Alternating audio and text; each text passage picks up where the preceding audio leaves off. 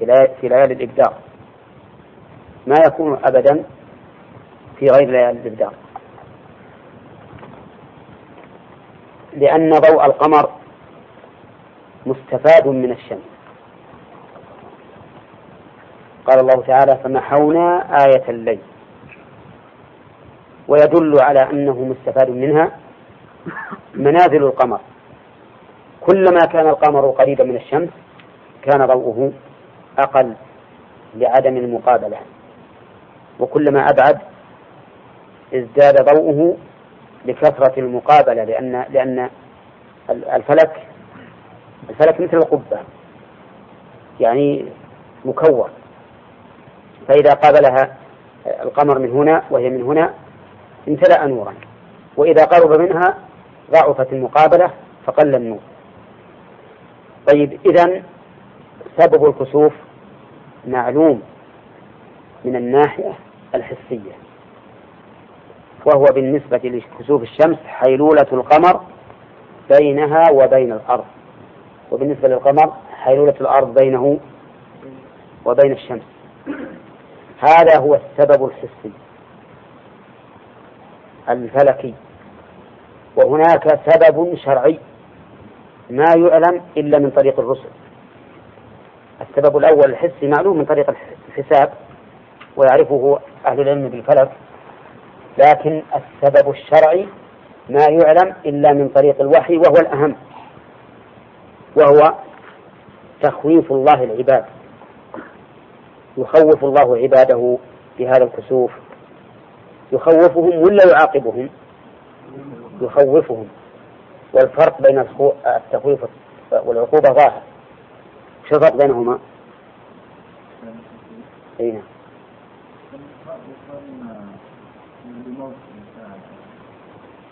لا، كيف معناها أنه ينذرهم، أن الله ينذر العباد من أن يقع بهم عقوبة، وليست عقوبة. ولهذا بعض الناس، بعض الجهال، يقولون كيف يصير انذار إن نشوفه ما ما يحصل شيء، لا يحصل لا خسو لا لا زلازل ولا صواعق ولا غيرها، شو من الانذار؟ نقول إن الرسول عليه الصلاة والسلام ما قال يعاقب الله بهما، قال يخوف الله بهما، فهو انذار قد يقع المنذر به وقد لا يقع. ولهذا الرسول أمر عليه الصلاة والسلام بأن نصلي حتى ينكسف ما بنا. هذا السبب الشرعي هل يعارض السبب الحسي؟ لا، لأن الفاعل واحد، الفاعل واحد، فالذي جعل الشمس تحول بين القمر يحول بين الشمس والأرض، أو الأرض بين الشمس والقمر، هو الله، والمخوف هو الله، فلا تنافي بين هذا وهذا، لأن الله تعالى يقدر ذلك خلقا نعم لحكمته شرعا، وهو التخويف. وأما إنكار بعض الناس للسبب الحسي بحجة أن إثباته يستلزم إبطال السبب الشرعي، فاهمين؟ بعض الناس يقول ما يمكن نقر بأن سبب الكسوف هو أن الشمس تحول، أن الأرض تحول بين الشمس والقمر، أو أن القمر يحول بين الشمس والأرض، ما نقر بذلك. لو أن أقرنا بهذا لكان تكذيبا للرسول صلى الله عليه وسلم في قوله يخوف الله بهما عباده. نقول إن هذا قصور، قصور من هذا الرجل، لأنه لا تنافي بينهم. فالله يقدر الشيء بأسبابه تخويفا لعباده. الصواعق ما لها أسباب؟ أه لها أسباب، ويخوف الله بها العباد. الزلازل لها أسباب حسية معلومة، ويخوف الله بها العباد، وكذلك الرياح وغيرها. فالأسباب الكونية لا تنافي الحكم الشرعية، عرفتم؟ لأن الفاعل واحد، فاعل واحد هو الله عز وجل. فإن قال قائل كلامكم هذا يعارض ما جاء في التاريخ من أن إبراهيم ابن رسول الله صلى الله عليه وسلم توفي في اليوم العاشر من شهر ربيع الأول أو في الثاني عشر منه أو في الثامن منه. وهذا على قولكم لا يتطابق مع ما قررتموه، لأنه إذا كان في اليوم الثاني عشر أو العاشر والثامن والشمس هي التي كثفت فالقمر بعيد منها لا يمكن أن يحول بينها وبين الأرض أولى، ها مبارك. فالجواب على ذلك أن هذا لا يصح، أن هذا لا يصح قول المؤرخين، هذا لا يصح، ولهذا اختلفوا فيه. فليس هناك سند صحيح يقول إنه في اليوم الثاني عشر أو الثامن أو العاشر، ولهذا حسبه المتأخرون من أهل الفلك ووجدوا أنه أي كسوف الشمس في عهد الرسول عليه الصلاة والسلام في يوم الثلاثاء الموافق تسع وعشرين شعبان سنة عشر من الهجرة، بالضبط في يوم الثلاثاء الموافق تسع وعشرين شعبان شوال في السنة العاشرة من الهجرة. وعلى هذا فلا إشكال فيه، يعني يوم تسع وعشرين القمر قريب من الشمس يمكن أن يحول بينها وبين الأرض فيحصل الكسوف. كذلك أيضا قد يقول قائل إن الفقهاء رحمهم الله قالوا إذا وقع الكسوف يوم الوقوف بعرفة، كسوف القمر بعد ما غابت الشمس كسب القمر، فإنه يصلي ثم يدفع، يصلي الكسوف ثم يدفع. هذا كلام الفقهاء، فيدل على أن الأمر غير ما ذكرتم، لأنهم قالوا هذا ثم عللوا فقالوا ويتصور كسوف الشمس والقمر كل وقت والله على كل شيء قدير. نعم التعليل صحيح، لكن ما ينطبق على المعلوم أو على المعلم. الله على كل شيء قدير صحيح، نعم، لكن ما ينطبق على المعلم إنه يتصور كل وقت، لأننا نقول إذن ويتصور أن تطلع الشمس عند مغيب الشفق والله على كل شيء قدير، صح؟ ها؟ الله قادر عز وجل، فالشيء ما هو بالنسبة لقدرة الله، قدرة الله عز وجل لا يحول بينها شيء، لا يحول دونها شيء، لكن الكلام على العادة المنتظمة التي أجراها الله عز وجل المقتضى التي تقتضيها حكمته أن لا يقع الكسوف كسوف الشمس إلا في وقت الاستسرار في آخر الشهر، ولا يقع كسوف القمر إلا في وقت الإبدار في الرابع عشر أو الخامس عشر أو نحو ذلك. نعم. طيب الكسوف هل يمكن أن يكون على بعض الأرض دون بعض؟ ها؟ يمكن يمكن وهذا يدل على أن نور الشمس والقمر لا يذهب وإنما وإنما يستتر وينحجم، لا يذهب، لأنه لو ذهب لكان الكسوف إذا وقع في أرض لازم أن يكون واقعا في كل الأراضي، وليس الأمر هكذا، بل ربما يقع مثلا في نقطة من الأرض كليا وفي نقطة أخرى جزئيا وفي نقطة ثالثة لا شيء كما هو معلوم. كما أنه الآن لو حالت سحابة بيننا وبين الشمس صارت على النقطة التي تحتها الشمس محجوبة، لكن على النقطة الأخرى الشمس بادية، وعلى النقطة التي بينهما الشمس نصفها ظاهر ونصفها محجوب. هنا صلاة الكسوف ما دام ما دام الكسوف آية من آيات الله ليس من الأمور العادية، وإنما هو شيء خارج عن العادة لا يقدر عليه إلا الله عز وجل. كان من الحكمة أن تكون له صلاة من آيات الله خارجة عن المعتاد في الصلوات. السبب خارج عن المعتاد، والصلاة خارجة عن المعتاد أيضا، وهذا مما يدلك على تناسب الشرع والقدر، وأنه لا تنافر بينهما ولا تنافي بينهما. نعم نعم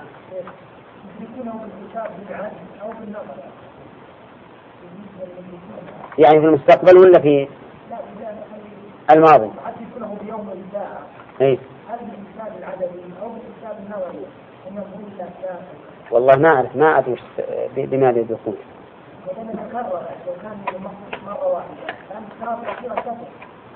لا لا يدركونه يقينا، يعني ما في إشكال عندهم.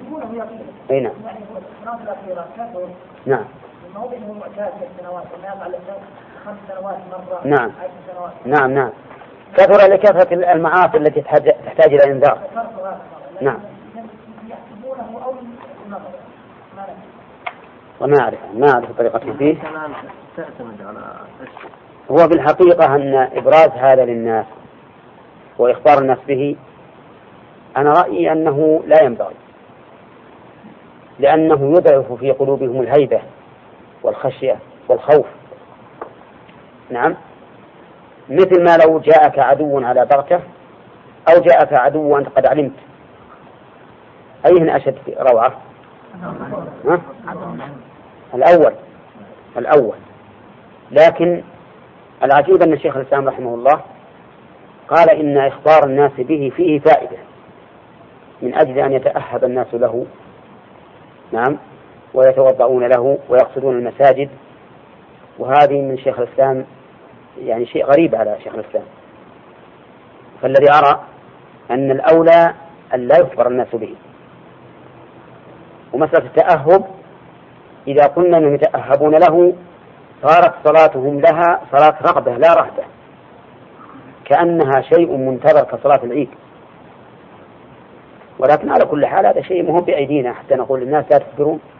يخبرون قبل سنة تظهر التقاويم من أول الأمر يكتبون فيها أن يكون كذا وكذا. وأن الرسول صلى الله عليه وسلم لكنه لا شك أن هذا أمر معلوم معلوم من قديم الزمان. سبب الكسوف الحسي والعلم به أمر معلوم من قديم الزمان.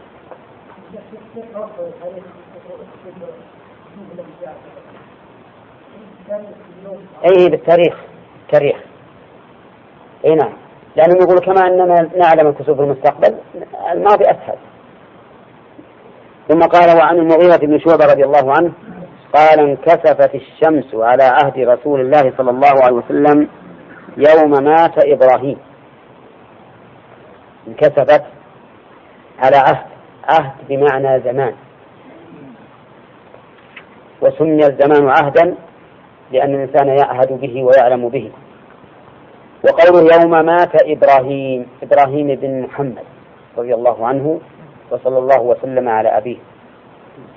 وهذا الولد سماه النبي صلى الله عليه وسلم إبراهيم على أبيه الخليل صلى الله عليه وسلم، وبشر به أهله وقال ولد لي الليلة ولد فسميته إبراهيم في الحال. وبه يعلم أن التسمية مشروعة حال الولادة، إلا إذا كان الإنسان لم يهيئها فإنه يسمى في اليوم السابع. وهذا الابن رضي الله عنه توفي وله نحو ستة عشر شهرا، وحزن عليه النبي عليه الصلاة والسلام حزنا عظيما، حتى إنه رفع إليه وهو ينزع فبكى ودمع، دمعت عيناه. وقال عليه الصلاة والسلام العين تدمع والقلب يحزن ولا نقول إلا ما يرضي الرب وإنا بفراقك يا إبراهيم لمحزون. اللهم صل وسلم عليه. وأخبر عليه الصلاة والسلام أن له مرضعا في الجنة، هذا لبن ترضعه لأنه مات قبل تمام الحولين، فكان له مرضع ترضعه في الجنة. وكان النبي عليه الصلاة والسلام قد أعطاه أحد بيوت الأنصار خارج المدينة، وكان يخرج إليه بنفسه للاطلاع على حال هذا الولد. ويستفاد فيستفاد من ذلك أن الرسول عليه الصلاة والسلام كغيره من البشر يحب أولاده المحبة الطبيعية، وأنه يصلهم ويتعاهدهم، وهذا داخل في قوله صلى الله عليه وسلم: خيركم خيركم لأهله وأنا خيركم لأهلي. نعم. يوم مات إبراهيم فقال الناس: انكسفت الشمس لموت إبراهيم، بناء على عقيدة سائدة عندهم أن الشمس تنكسف لموت العظيم أو القمر.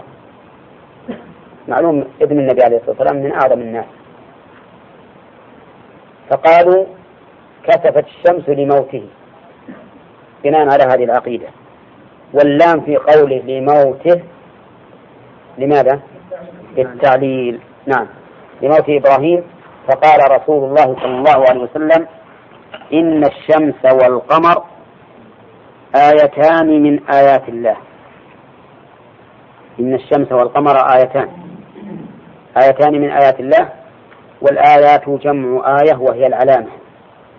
وقد سبق لنا مرارا أن الآيات نوعان: كونية وشرعية، وأنها سميت آية لأنها علامة حيث لا يقدر عليها إلا الله عز وجل، فهي آية من آيات الله في حجمها ومنافعها وانتظامها وغير ذلك مما يتعلق بها. آيتان من آيات الله لا ينكسفان لموت أحد ولا لحياته. الله أكبر. هذه من الأمور الفلكية، وهي لا الأمور الفلكية لا يستدل بها على حدوث شيء في في الأحوال الأرضية، ولا يكون شيء من الأحوال الأرضية سببا لها، ولكن قد يعاقب الله أهل الأرض بأمور سماوية لكونهم عصوا الله. وقوله عليه الصلاة والسلام: لا ينكسفان لموت أحد ولا لحياته، قوله ولا لحياته استشكلها بعض أهل العلم حيث قالوا إنه ليس عند العرب عقيدة بأن الشمس والقمر ينكسفان لحياة أحد، فكيف قال ولا لحياته؟ وأجاب بعضهم بأن هذا من باب التعميم، يعني كما لا كما لا ينكسفان للحياة لا ينكسفان للموت. نعم نعم كما لا ينكسفان للموت لا ينكسفان للحياة. قال: فإذا رأيتموهما إذا رأيتموهما رؤية بصرية ولا علمية؟ نعم، بصرية، وفيها حال مقدرة لزوما،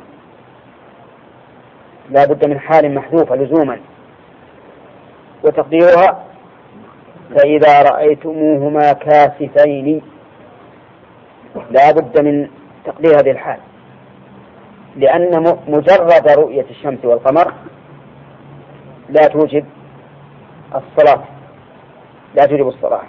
إذا رأيتموهما يعني كاسفين فصلوا، فادعوا الله وصلوا حتى ينكشف، متفق عليه. وفي رواية البخاري: حتى تنجلي. أو إذا رأيتموهما فادعوا الله، ادعوا الله بماذا؟ بأن يكشف ما بكم. وقد بين الرسول عليه الصلاة والسلام أن من جملة ما ندعو به الله الاستغفار. نعم، فندعوه بالاستغفار من الذنوب، وندعوه بأن يكشف ما بنا. وقوله صلوا هذا مطلق، صلوا، ولكنه محمول على المقيد. ما هو المقيد؟ أن نصلي الصلاة المعهودة المشروعة في صلاة الكسوف. وقوله حتى ينكشف أي حتى يزول، يعني يزول الكسوف. وحتى هنا هل ترونها غائية أو تعليلية؟ ها؟ نعم، الظاهر أنها يجوز الأمران، يعني يعني أن الرسول أمرنا بذلك لأجل أن ينكشف، أو أمرنا بذلك أن نستمر عليه حتى ينكشف، وكلاهما حق، فإن الصلاة والدعاء من أسباب انجلائه. وكذلك يشرع أن نبقى على هذه الحال إلى أن ينكشف. قال وفي رواية البخاري حتى ينجلي، حتى تنجلي، ها؟ حتى تنكشف، نعم. وفي رواية حتى تنجلي. أتى المؤلف رحمه الله بهذه الرواية كالشرح للرواية الأولى، يعني ها؟ يعني انجلى التفسير في هذه الشريعة ومراعاة أحوال الناس. نعم. طيب، باب صلاة الكسوف. ذكرنا أن للكسوف سببين، ما هما يا أخ؟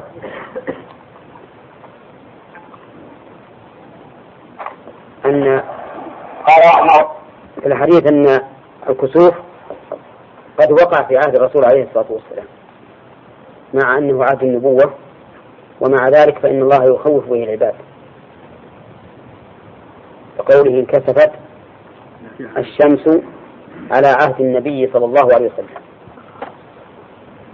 وفيه حكمة الله عز وجل حيث وقع الكسوف في اليوم الذي مات فيه إبراهيم. نعم. قوله وجه, وجه ذلك لأجل أن يكون القول بإبطال تلك العقيدة في وقته ومحله، وحضور الشيء في وقته ومحله يكون له وقع في النفس أكثر. واضح؟ طيب. وفيها أيضا فيها أن الرسول صلى الله عليه وسلم قد يصاب بالمصائب الدنيوية، موت ابنه إبراهيم ابنه إبراهيم وقد قال عليه الصلاة والسلام العين تدمع والقلب يحزن ولا نقول إلا ما يرضي ربنا وإنا بفراقك يا إبراهيم لمحزونين. اللهم صل وسلم عليه. ومن فوائد الحديث استحباب التسمية بإبراهيم، لأن الرسول عليه الصلاة والسلام سمى به سمى به لأجل أن يكون موافقا لمن لأبي الأنبياء وأبي النبي عليه الصلاة والسلام، وهو إبراهيم الخليل. نعم. وفي وفي الحديث دليل، أو من فوائد الحديث، أن الناس في عهد الرسول عليه الصلاة والسلام عندهم من الصراحة ما يقتضي بيان الأمر على حقيقته، حين قالوا انكسفت الشمس على عهد إبرا... لموت إبراهيم،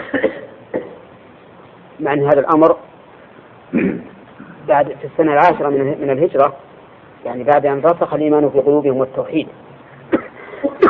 ومع ذلك قالوا هذا القول، ولكن لحكمة لأجل أن يبطله النبي عليه الصلاة والسلام. ومن فوائد الحديث وجوب رد الباطل وإن أجمع الناس عليه، آه. لأن النبي عليه الصلاة والسلام رد هذا الباطل وإن كان الناس كلهم يقولون ذلك. نعم. ومن فوائد الحديث بيان أن الشمس والقمر من آيات الله عز وجل، لقوله إن الشمس والقمر آيتان من آيات الله. ومن فوائده أن آيات الله تعالى لا تنحصر في الشمس والقمر، لأنه قال من آيات الله، آيات الله كثيرة، لكن أين متأمل والمتدبر؟ ولهذا قال الله تعالى ومن آياته الليل والنهار والشمس والقمر. لا تسجدوا للشمس ولا للقمر واسجدوا لله الذي خلقهن إن كنتم إياه تعبدون. والغريب أن بعض أهل العلم استنبط صلاة الكسوف مشروعيتها يعني لا كيفيتها، استنبطها من هذه الآية: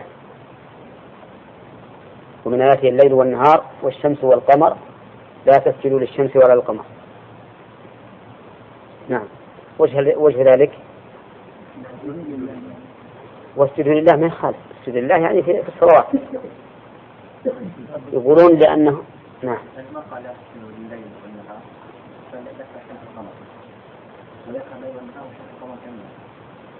قال لأن العابدين لهما إذا كسفا فإنهما بعضهم قال فإنهم يرغبون عنها، يرغبون عن عبادتها لأنها تغيرت وفسدت، فيستفاد أنها لا تصح إلها. وبعضهم عكس قال أنها إذا إذا كسفتها فهو دليل على غضبهما على العابدين، وحينئذ يسجدون لهما. فقال الله: لا تسجدوا لهما حين يسجد لهما هؤلاء واسجدوا لله. وعلى كل حال فنحن في غنى عن هذا الاستنباط البعيد، لكني ذكرته على سبيل الاستطراد. ومن فوائد الحديث أن أن الحوادث الأرضية لا تؤثر في الأحوال الفلكية. من أين تؤخذ؟ لا ينقسمان لموت أحد ولا لحياته، فالموت والحياة وغيرها ما تأثر في الشمس والقمر ولا في النجوم. نعم، قد تكون سببا لأشياء أخرى، يعني الحوادث من الموت، الحوادث مثل المعاصي تكون سببا لعدم نزول المطر، أو سببا للرياح المدمرة، أو سببا للصواعق المهلكة وما أشبه ذلك. نعم. خرج الصالح والمات من العالم كل يوم مع اليوم على الخير والكتم أو السماء أحمر أبدا ما نعرف من هذا النوع. أي نعم، من هذا النوع. ومن فوائد الحديث أنه أنه لا يعمل بالحساب في صلاة الكسوف، أنه لا يعمل بالحساب في صلاة الكسوف. لا، فإذا رأيتموهما رأيتموهما وعلى هذا فلو أن الحساب أطبقوا على أن الليلة سيكون كسوف وصارت السماء غيما ولم يتبين، هل نصلي ولا لا؟ ما نصلي، لأن رسول الله صلى الله عليه وسلم علق ذلك بالرؤية: إذا رأيتموهما. ومن فوائد الحديث ومن فوائد الحديث أنه لا بد أن يظهر ذلك الأثر ويتبين، لقوله: إذا رأيتموهما. فعلى هذا لو كان في الشمس كسوف جزئي ما يرى إلا بطلبه، فإن الظاهر أنه لا تشرع الصلاة، لأن هذا ليس فيه تخويف. إذا كان لم يتبين ولم يظهر إلا بطلبه فإننا نقول: الحمد لله الذي جعله لم يتبين، ولا نصلي حتى لو كنا نتوقع ذلك بسبب قول أهل الهيئة، فإننا لا نصلي. ومن فوائد الحديث أنه لو حدثت آيات أخر أفقية فإننا أو أرضية لكنها خلاف العادة فإننا نصلي. ها؟ ما نصلي؟ نعم، هو قال: آيتان من آيات الله، آيتان من آيات الله، فهل نصلي لكل آية من آيات الله تخرج عن عادتها؟ هذا موضع خلاف بين العلماء، فمنهم من قال إنه يصلى لكل آية خرجت عن المألوف، فلو حدثت صواعق عظيمة متتابعة وخاف الناس منها فإنهم يصلون، ولو حدث زلزال في الأرض فإنهم يصلون، ولو حصل رياح مزعجة غير معروفة فإنهم يصلون. وهذا اختيار شيخ الإسلام ابن تيمية رحمه الله. ولكن بعض أهل العلم قال لا يصلى إلا للشمس إلا لكسوف الشمس والقمر فقط، لأنه في عهد الرسول عليه الصلاة والسلام وجدت الرياح والعواصف والرعد والبرق ولم يكن لم يكن يصلي عليه الصلاة والسلام. وقال بعض العلماء يصلى للزلازل فقط دون غيرها من الحوادث، واستدلوا بما ثبت عن ابن عباس رضي الله عنهما أنه صلى للزلزلة، فقالوا الزلازل يصلى لها وغيرها لا يصلى.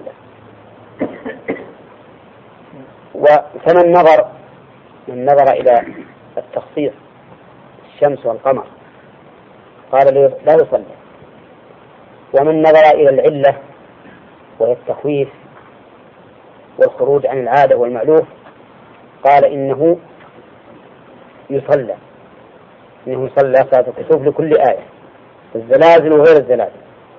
ومنه لو فرض أنه حصل في الليل ضياء خارج عن العادة بدون قمر، صار الليل مثل ما تقول عند طلوع الشمس كأن الشمس طيبة الطلوع مثلا، فإنه يصلى لأن هذا يرعب يوحش.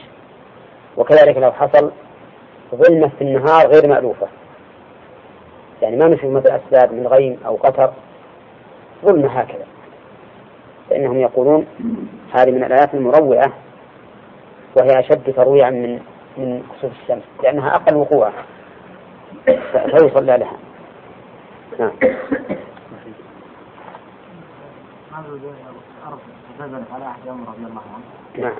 قال والله إني هذا الكتاب ساكنكم فيها هذا صحيح؟ لا ما ما أدري، لا أعرف. ولاحظوا أن الزلزلة الزلزلة والعواصف والرياح وما أشبه ذلك ما هي تكون عامة، إنما تختص بمنطقة معينة. فأنا أقول والله أعلم إن الاقتصار على ما جاء به النص أولى، لأن الذي جاء به النص يختلف عن الآيات التي ذكروها لأنه عام. القمر يشاهده كل من على وجه الأرض من ناحيته، والشمس كذلك، لكن الزلازل نجدها في مناطق معينة، وكذلك العواصف والفيضانات وما أشبهها. والأصل والأصل في العبادات التوقيف حتى يتبين لنا أنها مشروعة. نعم. نعم. قلنا أنه لا يوم لا يوم بإحداث صلاة السوء. نعم. نعم. قد يقول قائل أن الرؤيا يمكن أن تستقبل عوامل علمية وليس بصرية. لا، الأصل أنها رؤية بصرية، لأن في عهد الرسول ما كانت تعرف الرؤيا العلمية. لما دام ما دام رأى في عهد الرسول عليه الصلاة والسلام، رأى في عهد الرسول ما تكون إلا البصرية، وقيدت بقوله حتى ينجلي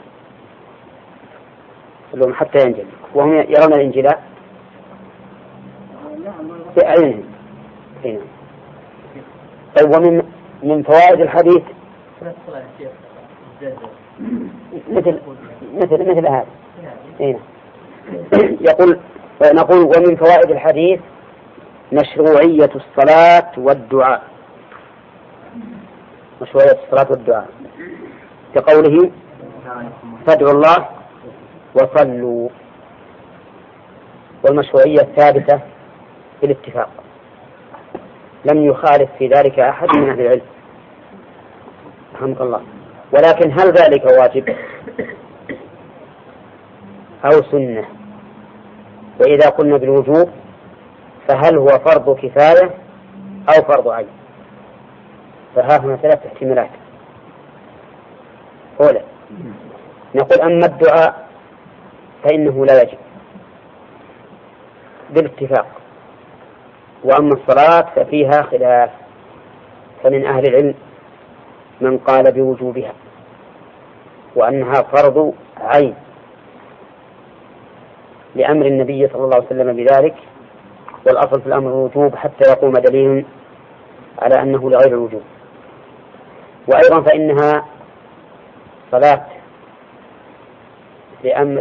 صلاة لتهديد وإنذار، فلو تركت لكان ذلك عنوانا على عدم المبالاة بإنذار الله وتخويفه، وهذا أمر ليس بالهين أن الله ينذرنا ونقول والله ما, ما يهم، رحمت البائع لبيعك ولا الشاري لشرائك ولا المكتب بمكتبك ولا تهتم. نعم، فهذا مظهر غير لائق أن الرب العظيم يخوفك ونبيه يأمرك ثم تدع هذا كأنك غير مبالي لا بأمر الرسول صلى الله عليه وسلم ولا بتخويف الله عز وجل. وأما القائلون بأنها طرف كفاية فقالوا إنه لا يظهر أن الرسول عليه الصلاة والسلام أمر كل أحد، وأن الناس كلهم حضروا إلى النبي عليه الصلاة والسلام، وأننا نلزم جميع المسلمين بأن يصلوا، بل إذا حصل المظهر العام للمسلمين وأنهم قاموا بما ينبغي أن يقوموا به من الإنابة إلى الله عز وجل والرجوع إليه فإن هذا كافٍ فإن هذا كافٍ وأنا متردد بين كونها فرض كفاية أو فرض عين. أما الاقتصار على أنها سنة فقط فهذا ضعيف، وإن كان جمهور أهل العلم على ذلك، لكن كيف ندفع أمر الرسول عليه الصلاة والسلام وقول صلوا حتى ينكشف ما بكم حتى ينجلي، وقوله, وقوله يخوف الله بما عباده وأمثال ذلك؟ هذه أمور عظيمة، ولا, ولا ندفع للجمهور أو ولا نعم ولا ندفع الجمهور لذلك إلا بحديث الأعرابي، وهو هل علي غيرها؟ قال لا إلا أن تتطوع. وقد سبق لنا غير مرة أن هذا لا يمكن أن يستدل به على عدم وجوب الصلاة المقرونة بسببه، لأن مراد الحديث الصلاة الخمس اليومية المتكررة، هذه ما يجب غير الخمس، بدليل أن الإنسان لو نذر أن يصلي ركعتين لكانت الصلاة هذه واجبة بالنص والإجماع مع أنها غير الصلوات الخمس. فكذلك الصلوات الشرعية التي لم تجب بسبب لم تجب بنذر لكن لها أسباب أخرى علقها الشارع بها. ومن فوائد الحديث استمرار الصلاة والدعاء حتى ينكشف، لقوله حتى تنكشف حتى تنجلي. ونحن في الشرح قلنا هل حتى هنا للغاية أو أو للتعليل؟ هل هي للغاية أو للتعليل؟ قلنا إذا كانت للغاية فإنها تدل على استمرار ذلك إلى الانجلاء، وإذا كانت لغير الغاية بل للتعليل فإنه يكفي أن نصلي ويكون الرسول عليه الصلاة والسلام قال صلوا لأجل أن تنجل، فإذا صلينا فعلنا السبب والانجلاء عند الله عز وجل. وعلى هذا فإذا صلينا ورأيناه بدأ الخسوف ينجلي نقف، لأن العلة الآن انتهت. ولكن المشهور عند أهل العلم أنها للغاية، يعني صلوا وادعوا إلى كذا،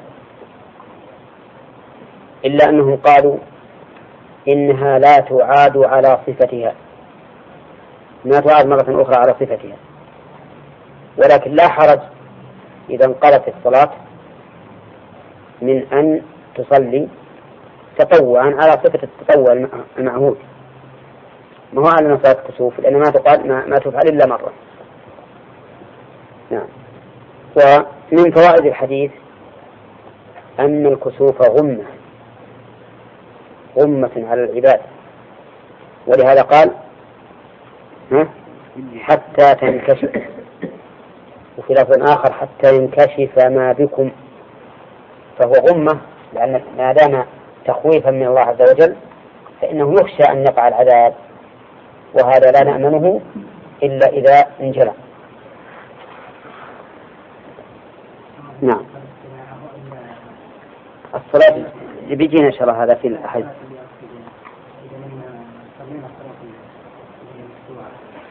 لا لا فرادة ما هي جماعة. نعم كيفية ها كيفية صلاة الصوم الآية الأخرى تدل كيفية. يمكن أن نأخذ التعميم في القول، يعني بمعنى أن أن أن المتكلم المفتي أو الواعظ أنه يستطرد إلى شيء قد يتوهم يتوهمه الناس فنزيد عليه. هذه ممكن، لكن أنا كنت أتوقع أن تقول التعميم بما زاد على السبب. الرسول ما قال إنها إن الشمس والقمر لا تنكسف لموت إبراهيم، قال لموت أحد فيكون هذا أعم من إبراهيم ومن غيره. إبراهيم صحابي ولا لا؟ غير صحابي، صحابي صحابي حتى إن بعضهم قال إنه أفضل الصحابة لأنه ابن نبي. نعم، ولكن الصحيح أنه أفضل الصحابة نسبا لا شك في هذا، وعما أفضلهم فضلا فليس كذلك. أفضل الصحابة على الإطلاق هو أبو بكر رضي الله عنه. نعم، ما شارك في لغة الصحابة ما شارك في لغة الصحابة وسمع بالرسول عليه الصلاة والسلام، والغالب أنهم أن أطفال الصحابة يسمعون بالرسول صلى الله عليه وسلم، لأنه إذا مت إذا ولد أحد منهم يأتون به إلى الرسول عليه الصلاة والسلام يحنكه. نعم، أنت تعرف الصحابي يقول هو من التقى بالنبي صلى الله عليه وسلم وآمن به، لا مؤمنا به، مؤمنا به مؤمنا به هكذا تعبيره. نعم، لا حتى عند في الاصطلاح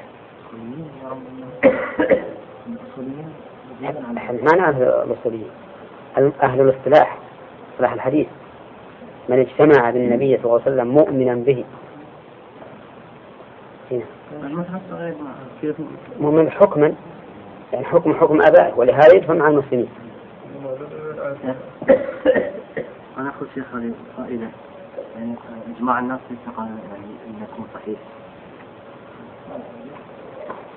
أن ما أجمع عليه الناس من عقائد لا يكون صحيحا. إيه.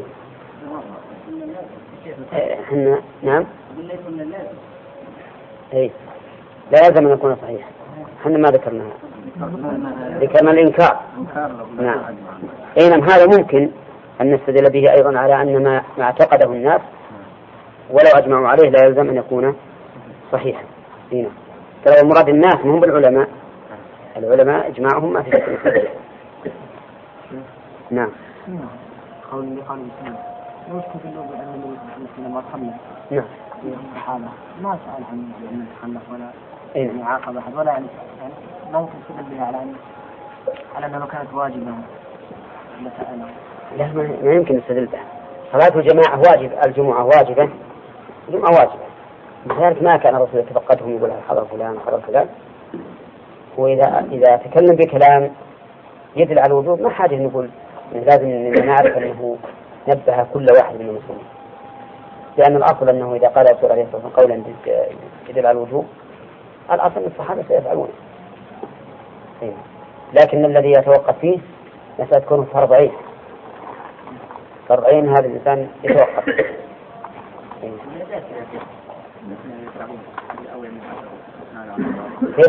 أول من عبد الرحمن عبد الله. أما النبي عليه الصلاة والسلام ما له ولد اسمه عبد الرحمن، النبي عليه الصلاة والسلام له ولد اسمه عبد الله والقاسم. يعني الله؟ لا عائشة كانت كانت بأم عبد الله ولا له ولد اسمه عبد الله والقاسم والطيب، لكن قيل الطيب وصف لعبد الله. فالظاهر والله أعلم أن الرسول عليه الصلاة والسلام سمى بإبراهيم وفضله على غيره لسبب لا نعلمه، لكنه يستحب التسمية بإبراهيم، إلا أن عبد الله عبد الرحمن أفضل.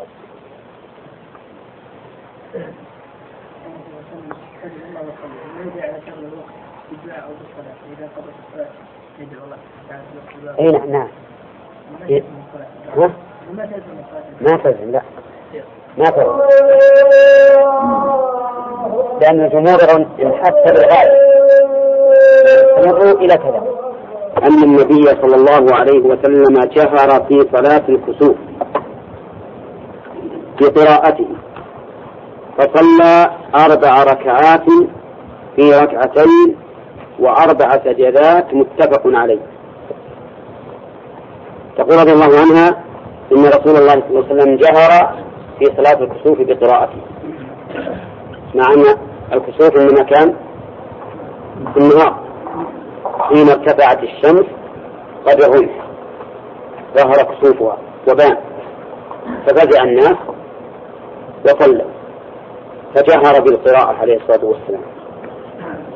وهكذا كل الصلوات النهارية التي يجتمع الناس عليها فإنه يجهر فيها بالقراءة تحقيقا للاتفاق والإلفة، لأن الناس إذا اجتمعوا على قراءة الإمام صار توحدهم أبين وأظهر من كون كل واحد يقرأ لنفسه. تأمل ذلك في صلاة الجمعة لأن الناس يجتمعون فيها، وفي صلاة العيدين لأن الناس يجتمعون فيها، كذلك في صلاة الكسوف لأن الناس اجتمعوا فيها. والمشهور في صلاة الكسوف أن تصلى في مكان واحد كالجمعة، هذا هو المشهور وهو الأفضل. وأما فعل الناس اليوم وكونهم يصلون في كل مسجد فعلى سبيل التوسع، وإلا فالمشروع أن يحضروا في المساجد الجوامع كما فعل النبي عليه الصلاة والسلام، لأنه جمع الناس في مسجد واحد. ولهذا قال أهل العلم إنه يستحب أن تصلى الكسوف في المسجد الجامع، يعني دون غير من المساجد. وأقول الآن إذا قيل إذا قال قائل ما السبب أن الرسول عليه الصلاة والسلام يجهر فيها وهي نهارية؟ قلنا لأنها صلاة ذات جمع، وكل صلاة نهارية ذات جمع فإنه يجهر فيها في القراءة. لماذا نعتبر ذلك؟ بصلاة الجمعة والعيدين، نعم، الاستسقاء تابع للعيدين، نعم. أما الجهر في صلاة الليل فله سبب آخر غير الاجتماع، لأن الناس يصلون في مساجدهم، سببه والله أعلم أن ذلك أقرب إلى الخشوع، لأن الإمام يجهر ولا سيما إذا كان حسن الصوت والأداء اجتمع الناس عليه وصار خشوعهم أكثر، ولأن في الجهر ضربا لما عسى أن يكون من النعاس والنوم. قال رضي الله عنها جهر في صلاة الكسوف ثم فصلى أربع ركعات في ركعتين. قد تقول هذا شبه تناقض، أربع ركعات في ركعتين كيف هذا؟ يعني أربع ركعات ما يمكن تنحصر في ركعتين، لكن يتبين بهذا الحديث وبما يأتي من الأحاديث أن المراد بالركعة هنا الركوع، المراد بالركعة الركوع، نجيب الركعة الكاملة، فيفرق بين هذا وبين قوله صلى الله عليه وسلم من أدرك ركعة من الصلاة فقد أدرك الصلاة، فإن قوله من أدرك ركعة ليس المراد به من أدرك ركوعا، بل المراد من أدرك ركعة كاملة لسجدتيها فقد أدرك الصلاة. نعم. قد تقولون من أدرك الركوع لازم أن يدرك ما بعده ولا أكثر، ولكن نقول إن ذلك ليس ليس بلازم، هذا ليس بلازم، قد يدرك الركوع ولا يدرك ما بعده. أفرض أنه يصلي الجمعة فركع الإمام وانقطع الصوت، هل يمكن الاهتمام الآن؟ نعم، ما يمكن ما يمكن وعلى هذا فيكون أدرك الركوع ولم يدرك الركعة، ومثل هذا يلزمه أن يصلي أربعا إلا إذا كان يمكنه أن يذهب إلى مكان يدرك صلاة الإمام. المهم ان المراد بالركعات هنا ايش؟ اربع ركعات، يعني اربع ركوعات، صلى اربع ركوعات في ركعتين. وبهذا يتبين انه لا تناقض بين اربع ركعات وركعتين. وقولها واربع سجدات، السجود بقي على ما هو عليه، بقي على ما هو عليه، يعني ما قال ثمان سجدات، إنما التكرار في الركوع. والحكمة والله أعلم من أجل كثرة القراءة حتى يفصل بين القراءتين فيكون أريح للناس، ولهذا كرر الركوع دون السجود. فيستفاد من هذا الحديث فوائد: الأولى أن المشروع في صلاة الكسوف الجهر ولو في كسوف الشمس، الدليل فعل النبي صلى الله عليه وسلم. الفائدة الثانية أن المشروع أن يصلي في كل ركعة ركوعين، لقولها فصلى أربع ركعات في ركعتين. والفائدة الثالثة أن السجود لا يتكرر أو لا يتغير على الأصح، بل في كل ركعة سجودان فقط، لقولها وأربع سجدات. الفائدة الرابعة الحكمة في التشريع، وأنه مناسب للعلة والسبب، فإنه لما كان الكسوف آية حسية لم تجري به العادة، صارت الصلاة له آية شرعية ليس لها نظير في الصلوات. واضح؟ فيستفاد منه الحكمة في التشريع، وأن الشرع مناسب للقدر لا يتناقضان ولا يتنافيان، وهذا من عظيم حكمة الرب عز وجل. ثم قالت: وفي رواية له فبعث مناديا ينادي الصلاة جامعة. الصلاة جامعة كلمتان، ذكر الشراح أنه يجوز فيهما وجهان: الصلاة جامعة في الرفع على أنها مبتدأ وخبر، والصلاة جامعة في النصب على أن الأول مفعول لفعل محذوف، وجامعة حال حال من الصلاة. والتقدير احضروا الصلاة، احضروا الصلاة جامعة. ونحن في وقتنا الحاضر إذا علمنا أن فيها وجهين فإننا تنشرح صدورنا لهذين الوجهين، لأن الذين ينادون في الغالب لا يعرفون النحو، تارة يقول الصلاة جامعة، وتارة يقول الصلاة جامعة، وتارة يسكنون أيضا يقول الصلاة جامعة. نعم، فيجرون الوصل مجرى الوقف. نعم، والأمر في هذا واسع ما يتغير الحكم.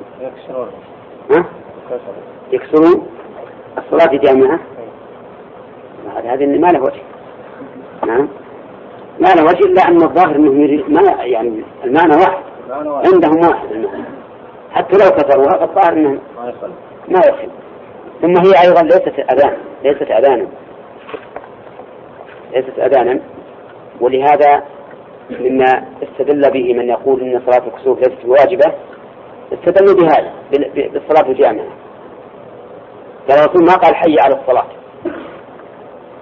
الجماعة صلاة الخمس واجبة، يقول حي على الصلاة، إن هذه ما قال حي على الصلاة، أخبرهم بأن الصلاة جامعة، يعني فمن شاء حضر ومن شاء لم يحضر.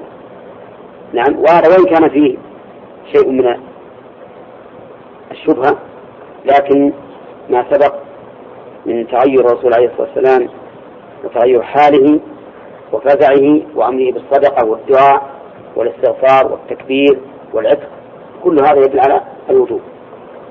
وصول سؤالك من أدرك الإمامة قبل أن يقيم ظهره أو قبل أن يقيم ظهره من الركوع فقد أدرك الركعة. نعم. يعني هذا لا يدل على أننا أدرك الإمامة ركعة كما أدرك ركعة، أو ما توجيه الحديث. وحديث من أدرك الركوع فقد أدرك الركعة ضعيف، لكنه بهذا اللفظ من أدرك الركوع فقد أدرك الركعة هذا ضعيف بهذا اللفظ. ليس هذا. من أدرك الإمامة قبل أن يقيم صلبه من الركوع. نعم. فقد أدرك الركعة. صحيح. هذا يشهد له حديث أبي بكر. طيب إذا قال قائل الآن عندنا أربع ركوعات فبأيها تدرك الركعة؟ هل بالركوع الأول أو بالثاني؟ يعني رجل جاء والإمام في الركعة الأولى مثلا، جاء بعد أن رفع رأسه من الركوع الأول، هل يكون مدركا للركعة؟ ها؟ نعم. لا، هو جاء بعد أن رفع الإمام رأسه من الركوع الأول في الركعة الأولى. ها؟ نعم. هذا في خلاف من العلماء من يقول إنه يكون مدركا للركعة لأنه أدرك ركوعا، ويجوز أن تفعل صلاة الكسوف كالنافلة النافلة العادية، وعلى هذا فيكون هذا الرجل أدرك ركوعا. ومنهم من قال لا، بل لا بد أن يدرك الركوع الأول، لأن الركوع الأول هو الركن وهذا سنة، ولأن الرسول عليه الصلاة والسلام قال ما فاتكم فأتموا ولا بد من الركوع، وهذا القول هو الصحيح أنه لا يكون مدركا للركعة إلا بإدراك الركوع الأول. نعم. من قال أن المرتبة هو الركوع الذي يكون بعد السجود؟ نعم. الركعة الأولى تنزل آية السجدة، لو سجد مثل الركعة. أي نعم. ما يضر. هذا ما هو صحيح، لأنه ما يمكن أن نجعل الركوع كالسجود. هذا ما هو صحيح. فهذا الرجل الآن فاته فاته ركن من من الصلاة من الركعة هذه، فلا بد أن يأتي به. لكن كيف يكون من الأول مرة؟ لأنه هو الأول، هو الأول. لا، لأنه هو الأول. يقضيها بركوعين، لأن الأولى ألغيت ما دام ما أدركها تلغى مرة. ويستفاد من الرواية الثانية، يستفاد من الرواية الثانية مشروعية النداء إلى صلاة الكسوف بهذا اللفظ، لقوله فبعث مناديا. ويستفاد منه أنه يكرر بحسب الحاجة، لأن المنادي الذي ينادي جرت العادة أنه مو بيقول الصلاة جامعة مرة واحدة، منادي يتجول وينادي الصلاة جامعة، وهذا لا بد فيه من من التكرار.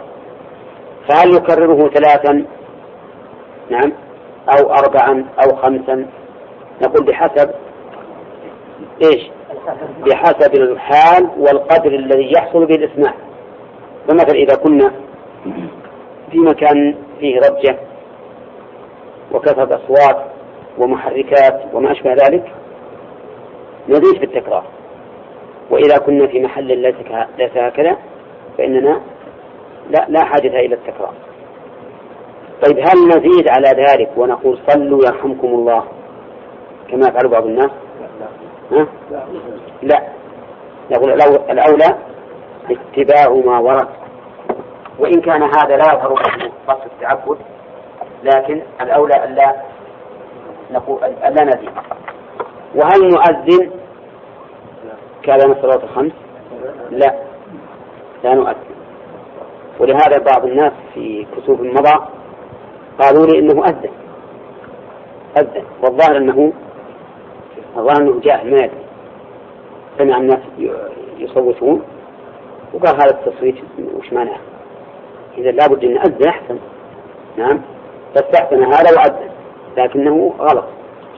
نعم قول الجامعة ما يؤخذ منها النهي عن الوجوب الصلاة والجامعة لا ما يدل على هذا، معناها أن اجتمعوا على هذا الصلاة يعني جامعة للناس لا حي اسم فعل الأمر نسيت حي اسم فعل الأمر يعني تعال وأقبلوا. وعن ابن عباس رضي الله عنهما قال انخسفت الشمس على عهد رسول الله صلى الله عليه وسلم. متى كان خسوفها؟ يوم مات إبراهيم في, في, في السنة العاشرة في يوم الثلاثاء تسعة وعشرين شوال.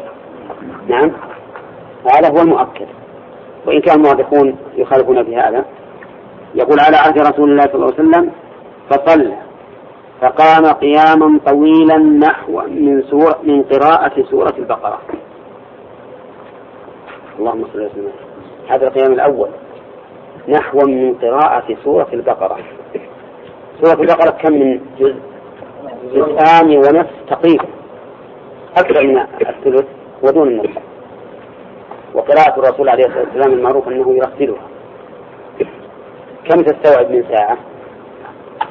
لا لا لا لا, لا, لا ساعة يمكن لا تستوعب ساعة ونصف تقريبا. نعم ساعة ونصف هذا في القيام الأول فقط. نعم يقول ثم ركع ركوعا طويلا ركوعا طويلا قريبا من قيامه ركوع طويل قريبا من قيامه صلى الله عليه وسلم.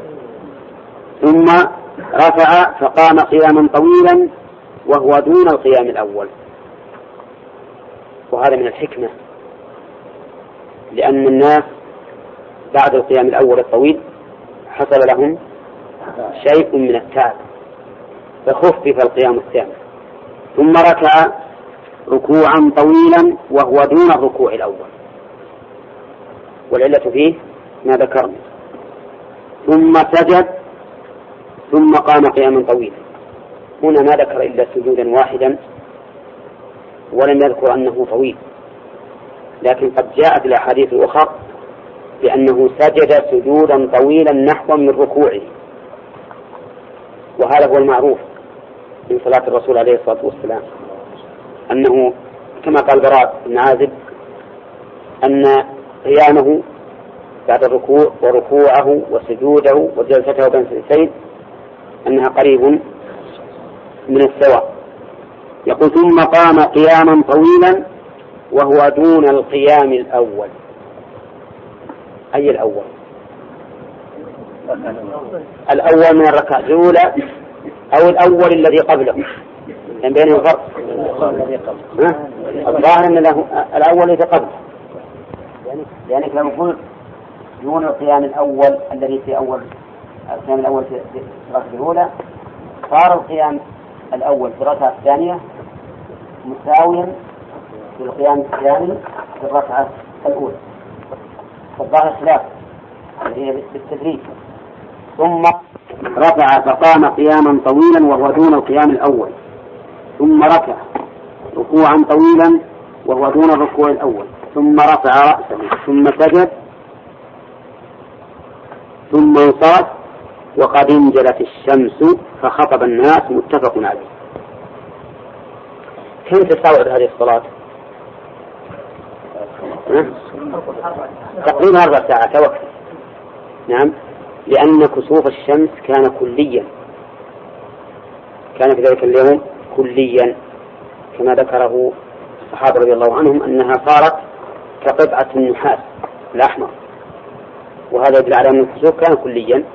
ومثل هذا قد يستوعب أربع ساعات أربع ساعات والنبي عليه الصلاة والسلام يصلي بأصحابه نعم وهم قائمون. وقد ذكر جابر بن عبد الله أنه كان في يوم حار في يوم حار ولا عندهم مراوح ولا مكيفات. نعم شف الصبر العظيم على طاعة الله عز وجل. لكن بعضهم كان يسقط مغشيا عليه الضعفاء يتعبون تعبوا من الحر وكثرة الأنفاس وطول الصلاة، ومع ذلك الرسول عليه الصلاة والسلام ما راعى هؤلاء، لأنه إذا كانت السنة التطويل فإن الفرد إذا تعب أو الفردان ما يؤثر ما يؤثر كما سنقول في الفوائد إن شاء الله. قال وفي رواية المسلم صلى حين كسفت الشمس ثمانية ركعات في أربع سجدات، ثمانية ركعات أي ثمانية ركوعات في أربع سجدات. هذا يبين قول ثم سجد أنه سجد سجودين في كل ركعة ليوافق على حديث الأخرى، لكن في مسألة الركوع إذا صلى ثمانية ركعات كم في كل ركعة من ركوع؟ أربع ركوعات أربع ركوعات وهذا أمر لا يمكن، لأن حديث عائشة في الصحيحين يدل على أنه إيش صلى أربع ركوعات في كل ركعة ركوعان، وحديث ابن عباس نفس اللفظ الأول المتفق عليه كم الركوع فيه؟ أربع ركوعات. ومعلوم أن ما اتفق عليه الشيخان مرجح على من فرد به مسلم لا شك فيه. ومن المعلوم أن الكسوف في عهد الرسول عليه الصلاة والسلام لم يقع إلا مرة واحدة بالاتفاق، ما وقع مرتين، وعلى هذا فيكون محفوظ أربع ركوعات وأربع سجدات، وما عدا ذلك فهو شاذ شاذ نعم، لأن الشذوذ ما خالف فيه الثقة من هو أرجح منه أرجح منه أحسن من أوثق منه، الذي اسمه الرجحان بالكيفية مش بعد والكمية. لو كان واحد واثنين خالفوه وكلاهما في الحدث كلهم في الحدث سواء يكون واحد شاذا. طيب إذن المعتمد أن الذي فعله الرسول عليه الصلاة والسلام في صلاة الكسوف كم؟ أربع ركوعات وأربع سجدات فقط. نعم، نرجع إلى فوائد حديث ابن عباس رضي الله عنه. يستفاد منه قوة النبي صلى الله عليه وسلم في العبادة، لأنه قام هذا القيام الطويل.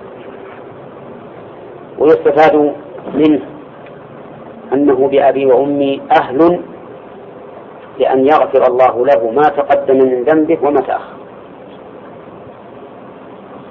إذا كان هذه عبادته لربه، هذه العبادة التي لا يحق لها لا يحقها لاحق، فهو أهل لأن يغفر الله له ما تقدم من ذنبه وما تأخر.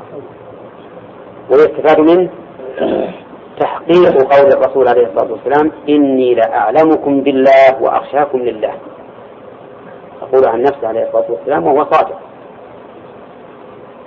إذا كان يقوم في الليل حتى تتفطر قدماه، هذه الخشية وهذه العبادة وهذه التقوى. ويستفاد من كثرة الناس، أن الناس كثيرون، من أين يؤخذ؟ لا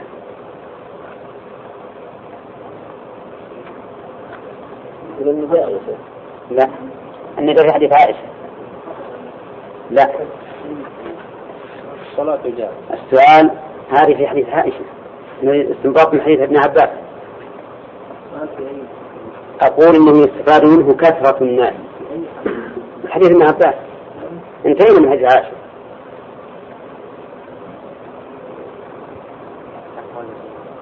نعم كيف ذلك؟ ما جدل لأنه بعيد. إيه هذا هو ثابت في حديث عائشة أنه جهر بالقراءة، ولو كان ابن عباس يسمع والرسول جاهر بها فكان يعرف ما قرأ ولا لا؟ يعرف ما قرأ. وعلى هذا فنقول إن الجمع كثير. وابن عباس رضي الله عنهما كان في المؤخر. وبه نرد على من قال إن صلاة الكسوف لا يشهر فيها بالقراءة، واستدل بهذه الجملة، لأن بعض أهل العلم رحمهم الله يقولون إنه لا يجهر بصلاة الكسوف في القراءة، ويستدلون بقول نحو من قيام من قراءة سورة البقرة. قالوا لو كان يجهر لكان ابن عباس يسمع ويدري ما قرأ. ولكننا نقول كيف نرد اللفظ الصريح في حديث عائشة جهر بشيء إيش محتمل ونحمله على وجه صحيح ولا ولا يلزمه أنه لا يجهر، وهو كثرة الجمع. ويستفاد منها من حديث ابن عباس أنه ينبغي تطويل القراءة، بل تطويل صلاة الكسوف ولو شق ذلك على بعض الناس. نعم. ليه؟ لأن الرسول عليه الصلاة والسلام طول أطال، ومثل هذا يشق على بعض الناس. وقد ثبت صحيح أن بعضهم سقط من من الغش. ويستفاد منه أن الإنسان ينبغي له اتباع السنة وتطبيق المشروع ولو شق ذلك على أفراد من الناس، إلا الأمور العارضة. طيب، لو قال لنا بعض الناس أنا نحب أن يكون مسجدنا مسجد جامع لأنه أولى لنا من أن نركب السيارات ونروح الجوامع الأخرى، نطيعهم؟ ها؟ ما نطيعهم، لأن هذا يقل بمقصود الشرع في, في اجتماع الناس في كل أسبوع في مسجد واحد. ولهذا ما ما صار تعدد الجمعة في المسلمين إلا في القرن الثالث، يعني مضى قرنان على المسلمين ما تعدد الجمعة في مكان واحد إلا في القرن الثالث في بغداد.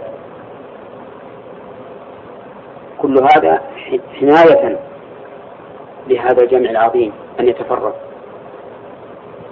وأما ما يفعله بعض الناس من التهاون، حتى إني أسمع أن في بعض البلاد الإسلامية كل مسجد تقام فيه الجماعة الجماعة فإنها تقام فيه الجمعة، فهذا منكر. اللهم إلا إذا كان الناس كثيرين والمساجد تضيق بهم فإنه على حسب الحاجة.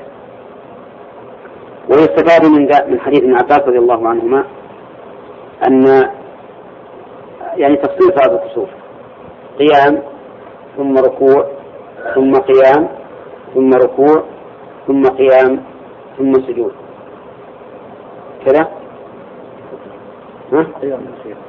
قيام ثم ركوع ثم قيام ثم ركوع ثم قيام ثم سجود، صح؟ قيام بعد بعد بعد الركوع، يعني يركع يسجد من الركوع، لازم يسجد ثم يسجد، يعني يسجد ويقول يعني بسم الله والحمد لله ربنا ولك الحمد إلى آخر. طيب الآن نرجع مرة ثانية، لا تدرس قيام أيوة. ثم ركوع ثم قيام ثم ركوع ثم قيام ثم سجود، صحيح.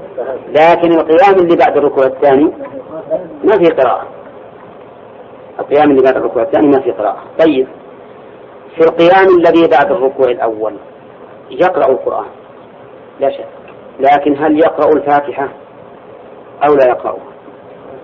اختلف في هذا أهل العلم، فمنهم من قال إنه يقرأ الفاتحة، ومنهم من قال إنه لا يقرأها. ليش؟ الذين قالوا يقرأ الفاتحة قالوا إن هذا ركعة واحدة وقد قرأت فيها الفاتحة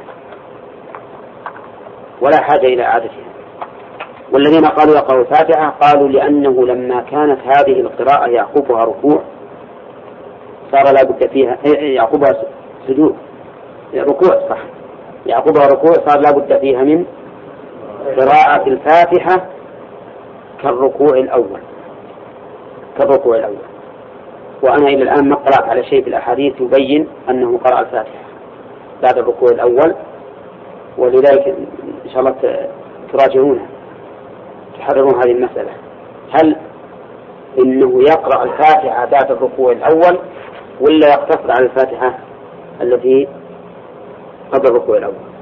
نعم إن شاء الله تحررونها ونعين. ويستفاد من حديث ابن عباس رضي الله عنهما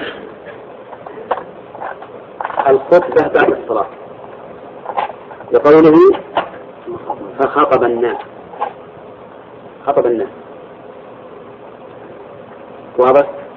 هذه الخطبة هل هي خطبة راتبة أو خطبة عارضة؟ فيها خلاف، فيها خلاف. فقال بعض أهل العلم إنها خطبة راتبة، وأنه يشرع لصلاة الخطبة خطبة، واستدلوا بأن الرسول عليه الصلاة والسلام خطب وحمد الله وأثنى عليه ووعظ الناس، وهذه خطبة، ولن يقع الكسوف مرة أخرى فيتركها, فيتركها يتركها الرسول عليه الصلاة والسلام حتى نعرف أنها خطبة عارضة.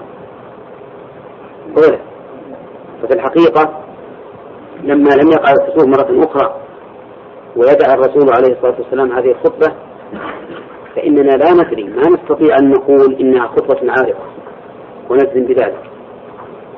فالذين قالوا إنها خطبة لازمة مشروعة مشروعة لهذه الصلاة لهم وجهة قوية، وهو مذهب الشافعي، وأنه يشرع أن يخطب لها لفعل الرسول صلى الله عليه وسلم، فإنه حمد الله وأثنى عليه وخطب الناس ووعظهم.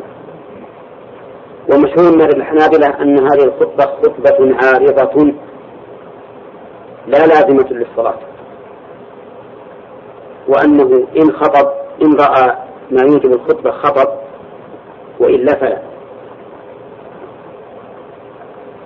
واستدلوا لذلك لأن الرسول عليه الصلاة والسلام أمر بالصلاة والدعاء والاستغفار والصدقة والتكبير والعتق، ولم يذكر الخطبة. وعندي أن في هذا الاستدلال نظرا، لأن الخطبة إنما هي إنما يخاطب بها من أه؟ الإمام، بخلاف الأشياء الأخرى. فالقول بأن الخطبة خطبة راتبة راتبة لا عارضة قول قول، ولكن إذا كان الإمام لا يعرف الخطبة فما الجواب؟ الجواب أن هذا أن هذا الإيراد غير وارد، لأن قلنا أن المشروع أن تكون في خطبة في الجوامع، وأئمة الجوامع غالبا يستطيعون الخطبة، أليس كذلك؟ لكن على حسب الواقع، ولأنها تقام في كل مسجد، فإن بعض أئمة المساجد لا يستطيع أن يخطب. نقول يمكن أن يقوم واحد من الناس الحاضرين إذا كان فيه من يعرف الخطبة، يقوم فيخطب ويذكر الناس. وعندي أنه في وقتنا الحاضر حتى ولو قلنا إن الخطبة عارضة لا راتبة فإنه ينبغي أن يخطب، لأن الناس عندهم جهل عظيم وإعراض عن الآيات كبير، ولا سيما وأنه ينشر في الصحف وبين الناس عن الكسوف ووقته، فيأتي الناس يأتي الكسوف الناس وكأنهم منفتحون له منشرح الصدور، ما كأنه أمر يخشى منه أو يفتع منه. وهذا لا شك أنه يقلل أهمية الكسوف في قلوب الناس. فإذا قام أحد بعد صلاة الكسوف وعظ فلا في هذا خير. نعم. طيب يقول الصحابة رضي الله عنهم أورد عن شيء هذا أنهم خطبوا خطبوا أو ما أذكر شيئا إنما معترف الاستدلال في هذا الحديث فقط. نعم. قال وعن علي رضي الله عنه. نعم. نعم.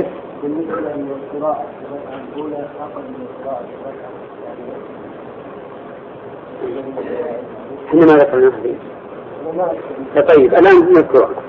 يستفاد من هذا الحديث صحيح أنه ينبغي في صلاة الكسوف أن تكون كل ركعة أقصر مما قبلها، كذا كل قراءة وركوع تكون أقصر مما قبله بهذا الحديث. ويتفرع من هذه الفائدة فائدة أخرى، وهي الحكمة في التشريع ومراعاة أحوال الناس، لكن بدون أن نهدر الأمر المشروع، لأننا فيما يظهر لنا أن تخفيف الرسول عليه الصلاة والسلام كل ركعة عما قبلها من أجل مراعاة إيش؟ مراعاة أحوال الناس. طيب ويستفاد أيضا منه من الحديث وجوب الرفع من الركوع ومن السجود، وأنه أمر لا بد منه، ووجوب الركوع والسجود أيضا، لكن الركوع الثاني من كل ركعة عند أكثر أهل العلم سنة وليس بواجب. وعن علي رضي الله عنه وعن علي رضي الله عنه مثل ذلك. وله عن جابر صلى ست ركعات وأربع سجدات. ولأبي داود عن أبي بن كعب رضي الله عنه صلى فركع خمس ركعات وسجد سجدتين وفعل في الثانية في مثل ذلك. ثم يكون الجميع يصل خمس ركعة الأولى وخمس الثانية عشر. وذكر فقهاء أنه يجوز إلى ست، يكون ركوعان وثلاثة وأربعة وخمسة وستة، لأن هذه وردت عن الصحابة رضي الله عنهم. ومثل هذا من المرفوع حكما، لأنه لا مجال للرأي فيه. ولهذا قال أهل العلم: إذا فعل الصحابي فعلا يتعبد به لله فليس للرأي فيه مجال، فيكون له حكم ليش؟ حكم الرأي. ومثلوا بصلاة علي رضي الله عنه في الكسوف ثلاث ركعات ركوعات في كل ركعة. هل اللي عندنا الآن ثلاث ركوعات؟ يقول نعم ثلاث ركعات في كل ركعة، ركعات في كل ركعة، يقول الجميع ست. نعم ست، لأن عندنا مثل ذلك أربع، لكن هم ذكروا في المصطلح مثلوا للفعل الذي لا مجال للاجتهاد فيه بصلاة علي رضي الله عنه في الكسوف ثلاث ركوعات في كل ركعة. هنا ثمانية اللي في المسلم، لكنه روى مرفوعا، وعن علي رضي الله عنه مثل ذلك مرفوعا. المهم، هل هذا على سبيل التخيير والتشهي، يعني يكون نزيل على ركوعين في كل ركعة، هل هو على سبيل التخيير والتشهي، أو أنه ينبغي أن ينظر الإنسان لمقتضى الحال؟ إذا كان الكسوف قد بات يضمحل فإن نجعل ركوعين في كل ركعة، وإن كان الكسوف في أوله ولا سيما في الوقت الحاضر إن نعلم أنه يبقى مثل ساعتين أو ثلاث فإننا نزيد في الركوعات. نعم يمكن أن يقال بهذا، لكن الذي أختاره أن يقتصر على على المرفوع الصحيح، وهو أربع ركوعات فقط في ركعتين وأربع سجدات. نعم حديث جابر وحديث البيت خلاف موضع لا هو أصل، كل ما خالف حديث عائشة هو ضعيف، مع أن حديث جابر في مسلم لا ليس يعني من ناحية أنه شاذ، كذلك من ناحية السند هو في مسلم عندنا اللي في مسلم ثلاث رواية يزيد بن أبي حبيب وخليل عن عنه وقوله هذا بعد بعد يذكرها تسرب ذلك ولا حرج عليه. لو لو مثلا ركعت الركوع الأول ثم قمت وقلت ربنا ولك الحمد إلى آخره ثم سجدت فلا حرج. نعم. لا هذا هو الذي يوجب لنا أن نتوقف ونقول إنه ما دام أن هذا الركوع الثاني تابع تابعا للركوع الأول فلا حاجة للقراءة، لكنه يرد علينا ويقال أيضا ولا حاجة لقراءة لقراءة القرآن آخر. على كل حال القراءة أحوط هو اللي عليه العمل، وهو مذهب الإمام أحمد بن حنبل رحمه الله أن تقرأ الفاتحة في القيام الثاني. الحمد لله ما يضر. شيخ عمومات الأدلة ما تدل على أن قراءة في ركوع في قيام واحد يكفي، لأن النبي صلى الله عليه وسلم أمره أن يقرأ الفاتحة في كل ركعة. نعم في كل ركعة. تطلق على. نعم هم يقولون أن في كل ركعة هذه ركعة هذه ركعة ما دام القراءة بعد ركوع فهي ركعة. لا يستنكرون لو ما تقرأ. إيه استنكار الناس مبدع، إحنا ودنا نحرر المسألة من الناحية الشرعية العلمية والعمل شيء ثاني، لأن الناس يعملون حسب المذاهب المتبوعة. المذاهب المتبوعة كلهم يقوم تقرأ. بسم الله الرحمن الرحيم. نشوف الكسوف الحقيقة هنا تخفيف على المكلف بأن يخفف القراءة. قال ما هبت الريح قط إلا جثى النبي صلى الله عليه وسلم على ركبتيه وقال اللهم اجعلها رحمة ولا تجعلها عذابا، رواه الشافعي والطبراني.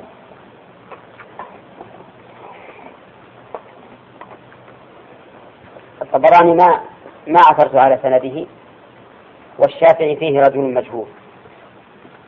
قال ما هبت الريح قط، هبت يعني تحركت، وقوله قط هذه ظرف لما مضى،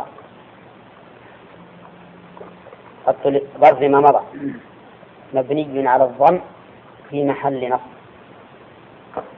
نعم. وأما قوله إلا جثى، جثى بمعنى برك، وقول على ركبتيه يعني بركة هكذا على ركبتيه كذا، وهذه صفة الخائف. الخائف من الشيء يبرك على ركبتيه.